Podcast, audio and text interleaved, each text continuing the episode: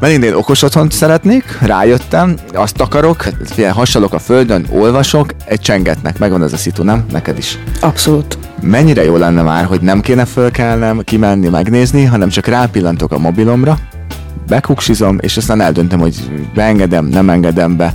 Tök jó lenne. Igen, vagy reggel bekapcsolni a kávéfőzőt, úgyhogy csak annyit mondasz a kávéfőzőnek, hogy főz egy kávét, és már kész is van. Egyébként most ez így futurisztikusan hangzik, de nekünk van otthon egy ilyen hangasszisztensünk, és egészen praktikus dolgokat tud csinálni. Én amikor megvettük, nem gondoltam volna, hogy ennyi mindenre lehet használni. És kávét is főz? Azt még nem, de nagyon-nagyon szeretném, hogyha a kávéfőző is felcsatlakozhatna a wifi-re, és akkor egy parancsmondattal ezt is el lehetne nála érni és egyébként még sok minden mást is, amiről mi mondjuk azt gondoljuk, hogy ez így nekünk luxus kérdés, de van, akiknek ezennél sokkal több. Például, hogyha kerekes székben ül valaki, akkor az nem lustaság vagy luxus, amit mondtál, hogy nem tud kimenni az ajtónál megnézni, hogy kicsenget, és látássérültként sem luxus az, hogy mondjuk felolvassa neki a híreket egy ilyen hangasszisztens. És mennyire vagyunk ettől messze? Na hát ez az, amiről ma beszélgetünk.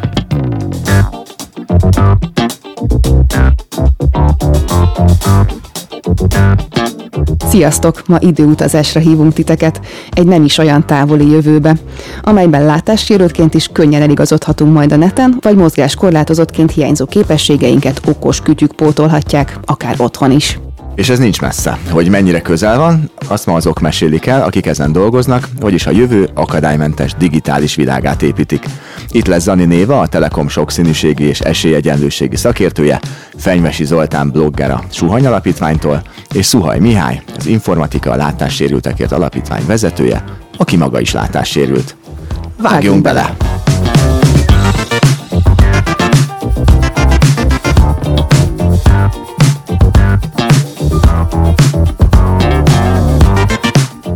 Elsőként Szuhaj Mihályjal, az Informatika Látássérültekért Alapítvány vezetőjével beszélgetünk. Szervusztok!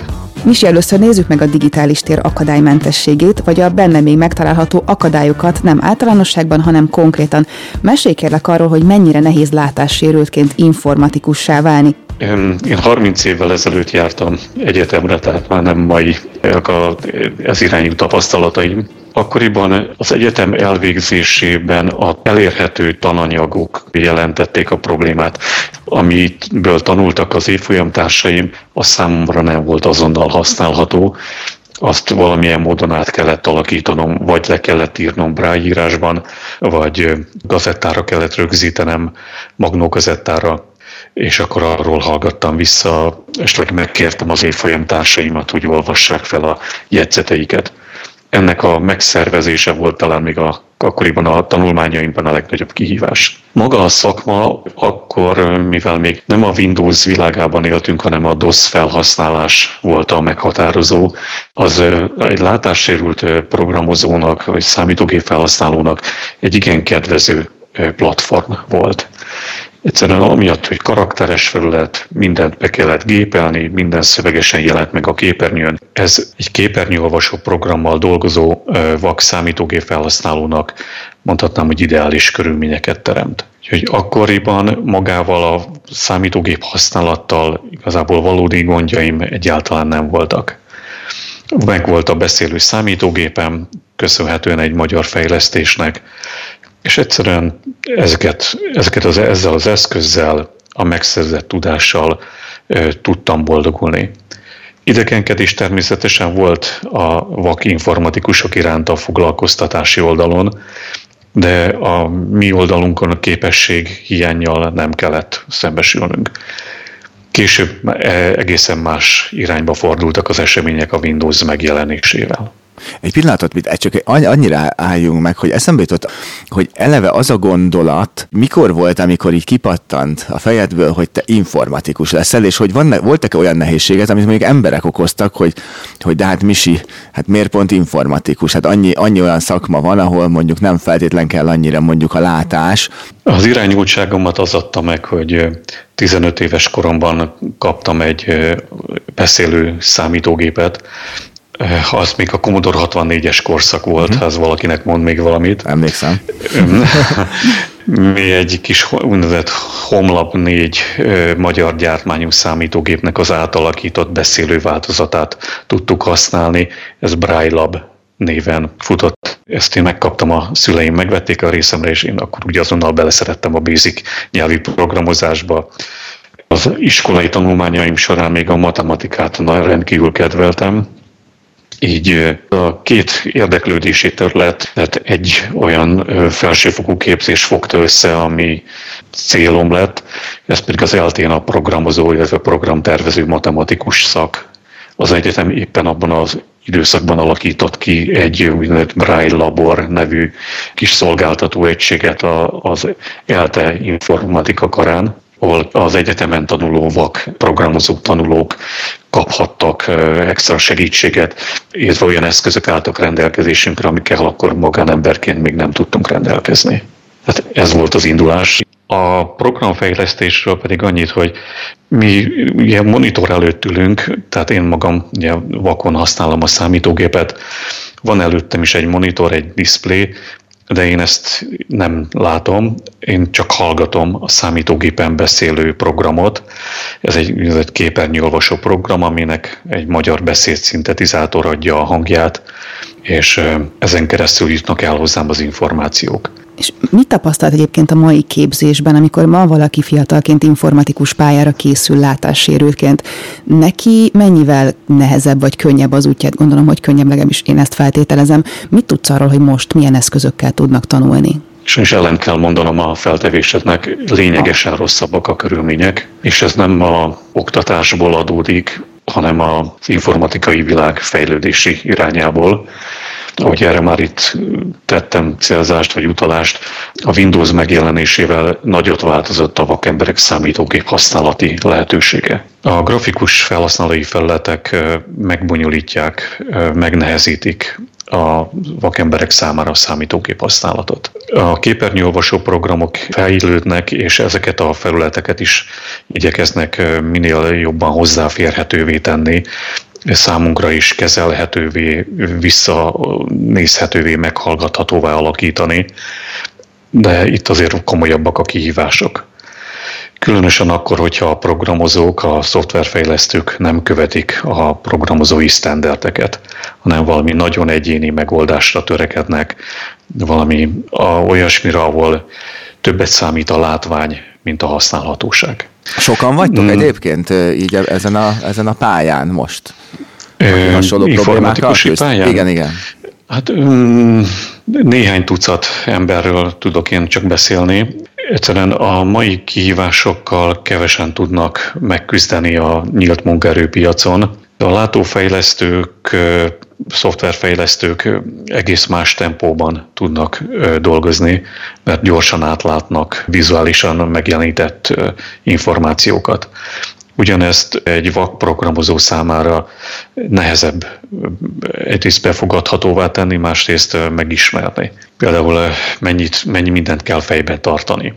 Amikor mi használjuk a számítógépet, akkor a számítógép nekünk mindig egy a képernyőnek mondjuk egy sorát olvassa fel. Mondjuk egy szövegszerkesztőben, ha olvashatunk, akkor meg tudjuk hallgatni az adott dokumentum egy sorát, és aztán léptetünk a következő sorra, vagy, vagy indítunk egy folyamatos felolvasást, de a lényeg, hogy az sorról sorra haladó olvasás. Tehát olyan, mintha mindig mi csak egy ilyen picike ablakon keresztül látnánk, azt a sok információt, ami egyébként kint van a, a képernyőn. Az mentálisan kell ebből egy információ halmazt fölépítenünk. Tehát, hogy pontosan akkor miket is hallottunk, ezeket a, a auditív információkat memorizáljuk, és absztrakt szinten rakjuk össze. Tehát ez egy elég komoly szellemi munka is, hogy mi csak hallás alapján használjuk a számítógépet a világban rengeteg vizuális inger ér minket, akár hogyha ügyintézünk, ha elmenjünk a boltba. Nem akarok mindig a problémákról beszélni, úgyhogy inkább úgy közelítem meg a kérdést, hogy számodra mik azok a hétköznapi dolgok, amikre még nincs megoldás, és szeretnél rá megoldást, hogy a te életed könnyebb lehessen. Gondolok itt ügyintézésre, tényleg információhoz jutásra és szórakozásra is. Ezt az alapítványt, aminek a vezetője vagyok,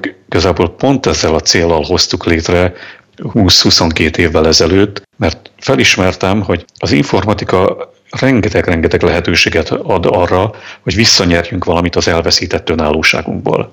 Tehát az, akinek van egy fizikai fogyatékossága, például látássérült, több, több mértékben látja vagy érzékeli csak vizuálisan a külvilágot vagy a számítógép monitorát. Ez, ez egy kiszolgáltatott helyzetet teremt a látási képességnek a lecsökkenése vagy teljes hiánya. Ebből a képességvesztésből tud visszahozni, egy önállóságot visszanyerni számunkra a, az a számítógépes megoldás, az a szoftvervilág, amelyik számunkra is kezelhető. Tehát ha ezek úgymond egyenlő esélyű hozzáféréssel vannak elkészítve, és ezt úgy hívják, hogy egyetemes tervezés, vagy utólag teszik akadálymentessé ezeket a szoftvereket, vagy beszéljünk weboldalakról, akkor ezek kinyitják a vakember számára a világot. Rengeteg önállóságra tudunk szerteni, amihez korábban segítséget kellett kérnünk, most már képesek vagyunk önállóan is megtenni a beszélő számítógépünk segítségével. Mikor mondod ezt a, ezeket a példákat, hogy a, jól gondoljuk, hogy van ez a szabvány, ez a V-CAG, ez a Web Content Accessibility Guideline, hogy erről beszélsz, és ha igen, akkor ezt, mert ennél többet mi se tudunk, és rád, rád bíznánk ezt, hogyha ezt így kibontanád ezt a kis csomagot, hogy mit csinál ő, vagy mit ír elő ez a szabvány. Tehát a VCAG ajánlás egy útmutató, és ebből az Európai Uniónak van egy szabványosítási testülete, amely az EU-ban a kötelező szabványokat rögzíti, fogalmazza meg és publikálja, és ez a testület a VCAG-ből legyártotta az EU szabványt, az EU akadálymentesítési szabványt, és ezt most 2018-tól az EU minden tagországában be kellett vezetni, a jogrend részévé kellett tenni. Arról van infód esetleg, hogy a, a weboldalaknak a hány százaléka vagy mekkora aránya felel meg ennek a szabványnak? Elenyészően kevés. Úgyhogy bocsánat, hogy folyton leangoló információkat mondok. Ez így százalékban 5 százalék, 3, 10, tehát, hogy az arányokat érezzük, csak hogy mennyi, mert nem baj, hogy, hogy lehangoló dolgokat mondasz, hát hiszen így nem van fölfele. Ha teljes akadálymentességről beszélünk, akkor inkább az egy százalékról. Wow, ezt akartam mondani, nem mertem kimondani. Igen, viszont ugye azért ez az, is mondjam, nem, ez nem egy ilyen fekete-fehér dolog, ahol valami vagy teljesen használható, vagy teljesen használhatatlan, hanem van egy átmenet a fehér és a fekete között, és vannak a kevésbé szürke területek, amik úgy többé-kevésbé használhatók, bár nem akadálymentesek, de ügyel bajjal el lehet rajtuk boldogulni, esetleg kitapasztalja a vak felhasználó, hogy mikre kell ott jobban odafigyelni, vagy milyen kerülő megoldásokat tud kitalálni, akkor, akkor több minden is használható. Mit gondolsz, és mit tartasz reálisnak, hogy szerinted mennyi idő az, ami még el kell, hogy teljen ahhoz, hogy tényleg alapvetően a digitális tér akadálymentesen tudjon működni? Én azt gondolom, hogy itt valójában ismerethiányról van szó, illetve arról, hogy a programozó képzésbe nem épül be az akadálymentes szemlélet. Úgyhogy ha ez bekerülne a felsőfokú képzésekbe, és a kötelező eleme lenne a szoftverfejlesztők vagy programozók tananyagának, akkor már olyan szemlélettel jönnének ki az újabb generációk, programozói generációk, ahol, ahol már ez nem kérdés, hogy miért van erre szükség, hanem ez egyfajta alapértelmezés lenne. Hajrá, sikereket kívánunk, és remélem beszélünk még a közeljövőben arról, hogy már megmozdult valami, és elindultunk ezen az úton az akadálymentesség felé. Bízom benne én is. Szervusztok!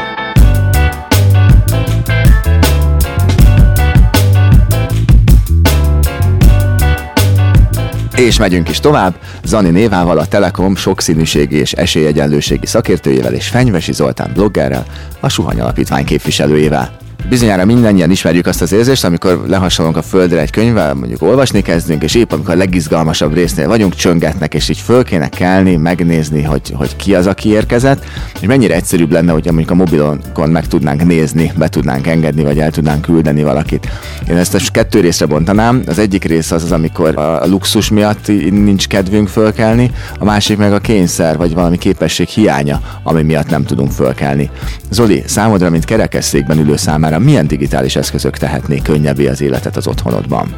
Nekem például kezdésként az, az mindenképpen jó lenne, hogyha mondjuk lenne egy olyan kamera, amivel látom, hogy ki áll a bejáratnál, tehát mint ugye mondtál, hogyha csöngetnek, akkor és fekszem, mert ugye nem mindig mm. vagyok én sem a kerekesszékben 0-24, hanem mondjuk fekszem a kanapén, és akkor úgy, úgy rá tudok nézni a, a telefonra, hogy akkor éppen ki jött, vagy uh, amúgy is én egy kicsit ilyen uh, az a típus vagyok, hogyha éppen egyedül vagyok otthon, akkor nem nagyon szeretem kinyitni az ajtót, hogyha egyedül vagyok, és nem tudom, hogy jön-e valaki, úgyhogy mindig szoktam szólni a barátaimnak, hogyha átjönnek, vagy ha már a közelben vannak, akkor szóljanak, úgyhogy én most jelenleg így szoktam megoldani ezt. Nézegettem, hogy Amerikában, meg talán már itthon is van ez a ring kamera, amit így az ajtóra lehet mhm. felszerelni, és akkor ugye csengetsz együtt vele, és, és ugye megjelenik a telefonon is a, a, a kamerakép, és akkor látod, hogy ki az. Szerintem ez például abszolút egy könnyebbség. Nekem, amire már régóta állítozom, és egyszer már biztos, hogy, hogy be lesz szerelve, ha, ha nem is ebbe a lakásba, de egy másikba, az a, a redőny automatikus lehúzása, mert hogy nem tudom, mm. nekem ez így reggel például, amikor felkelek, én szeretek azért egy kicsit így hosszabban még az ágyban lenni, és persze pont olyan a lakás, hogy keleti oldalról ilyen szépen szembesült már reggel 6-7-kor, és akkor az például annyira kényelmes lenne, hogy csak telefonról megnyomom a helyet, hogy kimászom az ágyból, át a kerekesszékbe, oda megyek az ablakhoz, mire lehúzom a redőnyt, szóval. Föl is ébredtél Igen? addigra, nem? Tehát, hogy addigra hát már, már nincs kedved visszafeküdni. Mhm. Úgymond talpon vagyok, és akkor meg már, ah, mindegy, akkor most már kezdjük el a napi rutint úgymond, és akkor kávé és hasonlók. Zoli említett egy jó pár dolgot, ami digitalizációhoz köthető, és biztosan van még ilyen példa, mondjuk a hangasszisztensek, mindenféle robotok, akik reggelit hoznak. Éva, hogy tud ehhez a Telekom mondjuk hozzájárulni? Hát látszanak itt azért konkrétan az ügyfél igények.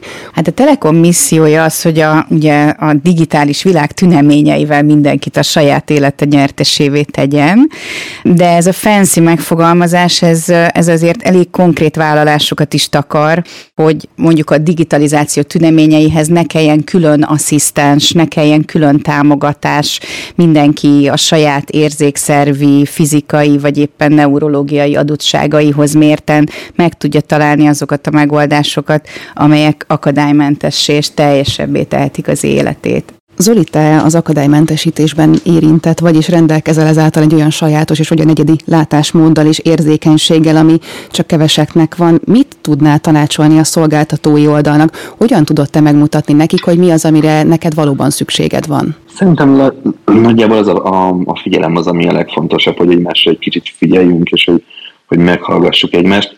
Én most voltam külföldön, és nekem az annyira más volt, hogy a tömegközlekedésre például a felszállás az olyan volt, hogy megjött a busz, lenyílt elektromosan a rámpa, felszálltam, és aztán amikor leszálltam, akkor meg csak megnyomtam a gombot, és újra lenyílt elektromosan a lámpa.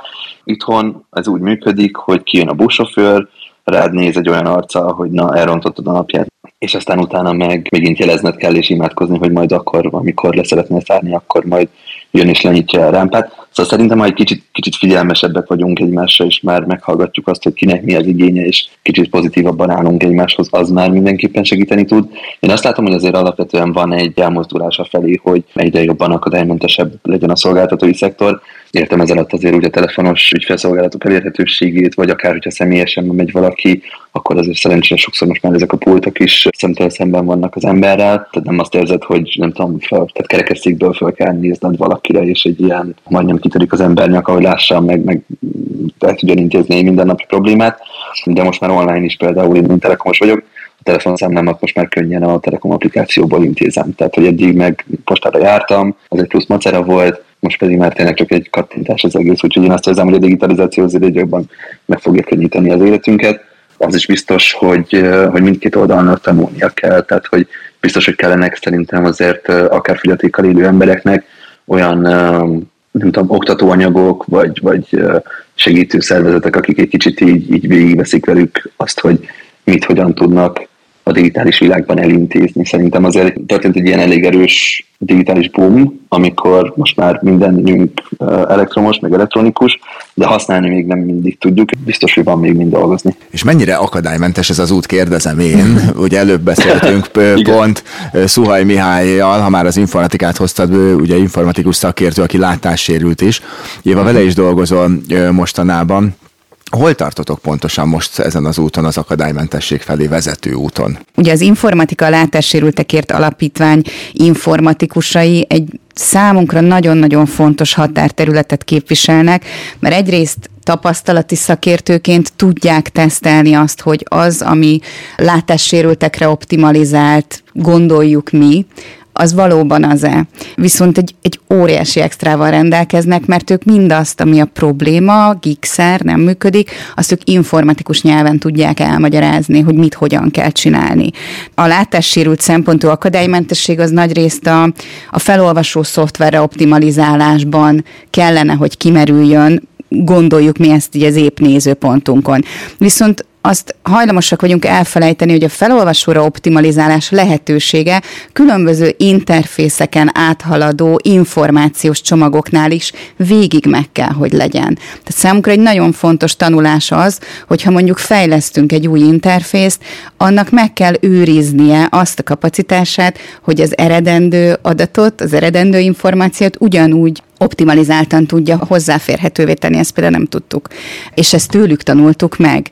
Tehát egy chili weboldal képekkel, animációkkal mit sem ért, hogyha nincs a képek helyett úgymond helyettesítő szöveg, amit fel tud olvasni a rendszer. Akkor a gomb, amivel fizetni tudok, az csak azt fogja mondani nekem, hogy gomb, de nem fogom tudni használni. Szóval ezek az apróságok azok, amiket laikusként lehet, hogy egyszerű feladatnak látunk, viszont a zsinór padlása elképesztően bonyolult, és ezért van óriási szükség olyan informatikusokra, akik ezt értik, tapasztalják, és át is tudják adni. Úgyhogy ebben nekünk nagyon-nagyon sokat segítenek most.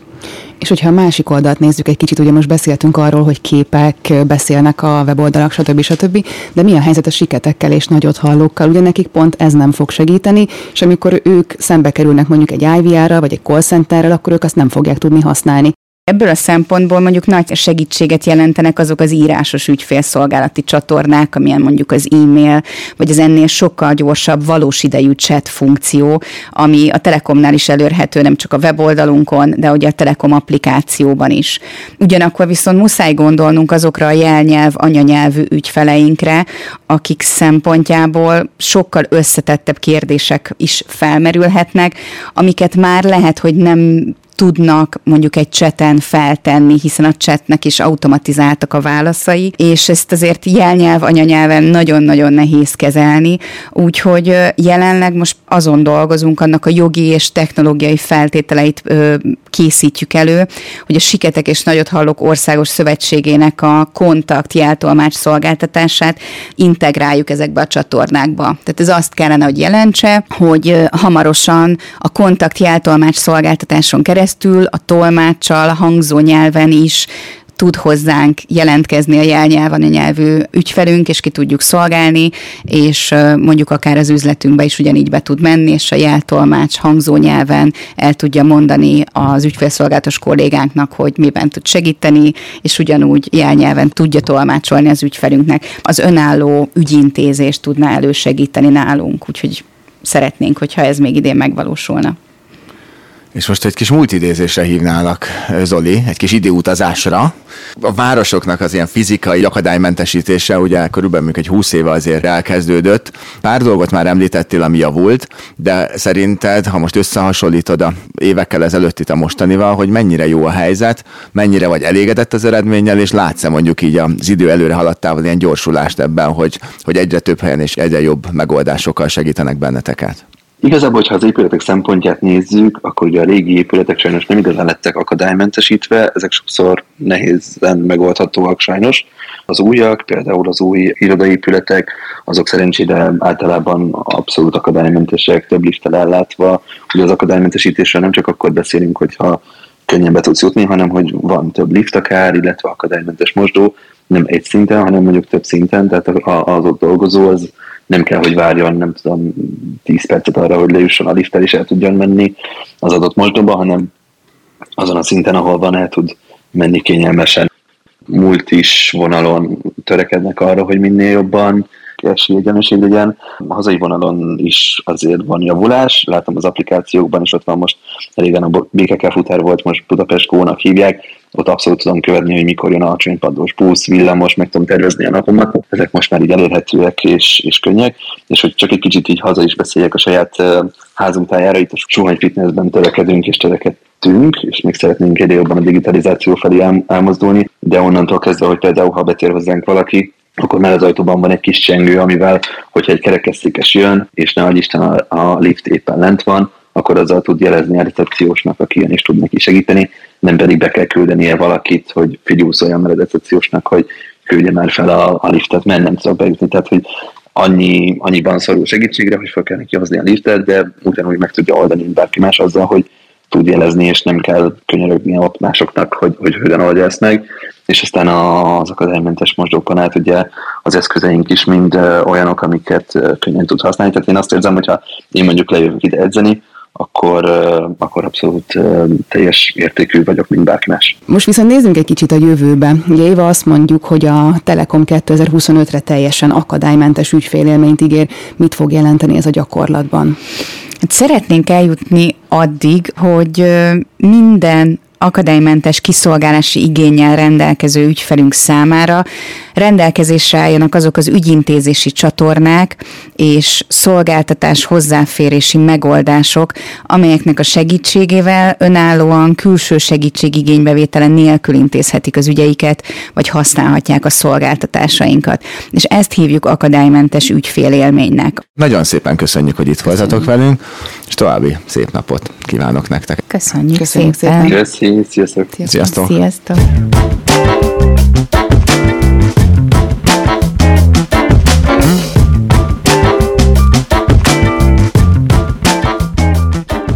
A Magenta Podcastet hallottátok. Kövessetek minket és iratkozzatok fel a csatornára, hogy a legújabb epizódokról is értesülhessetek. Várunk titeket legközelebb is. Sziasztok!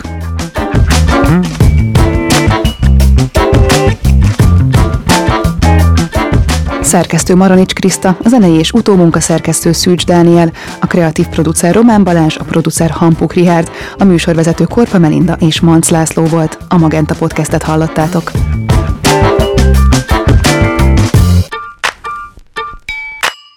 Beaton Studio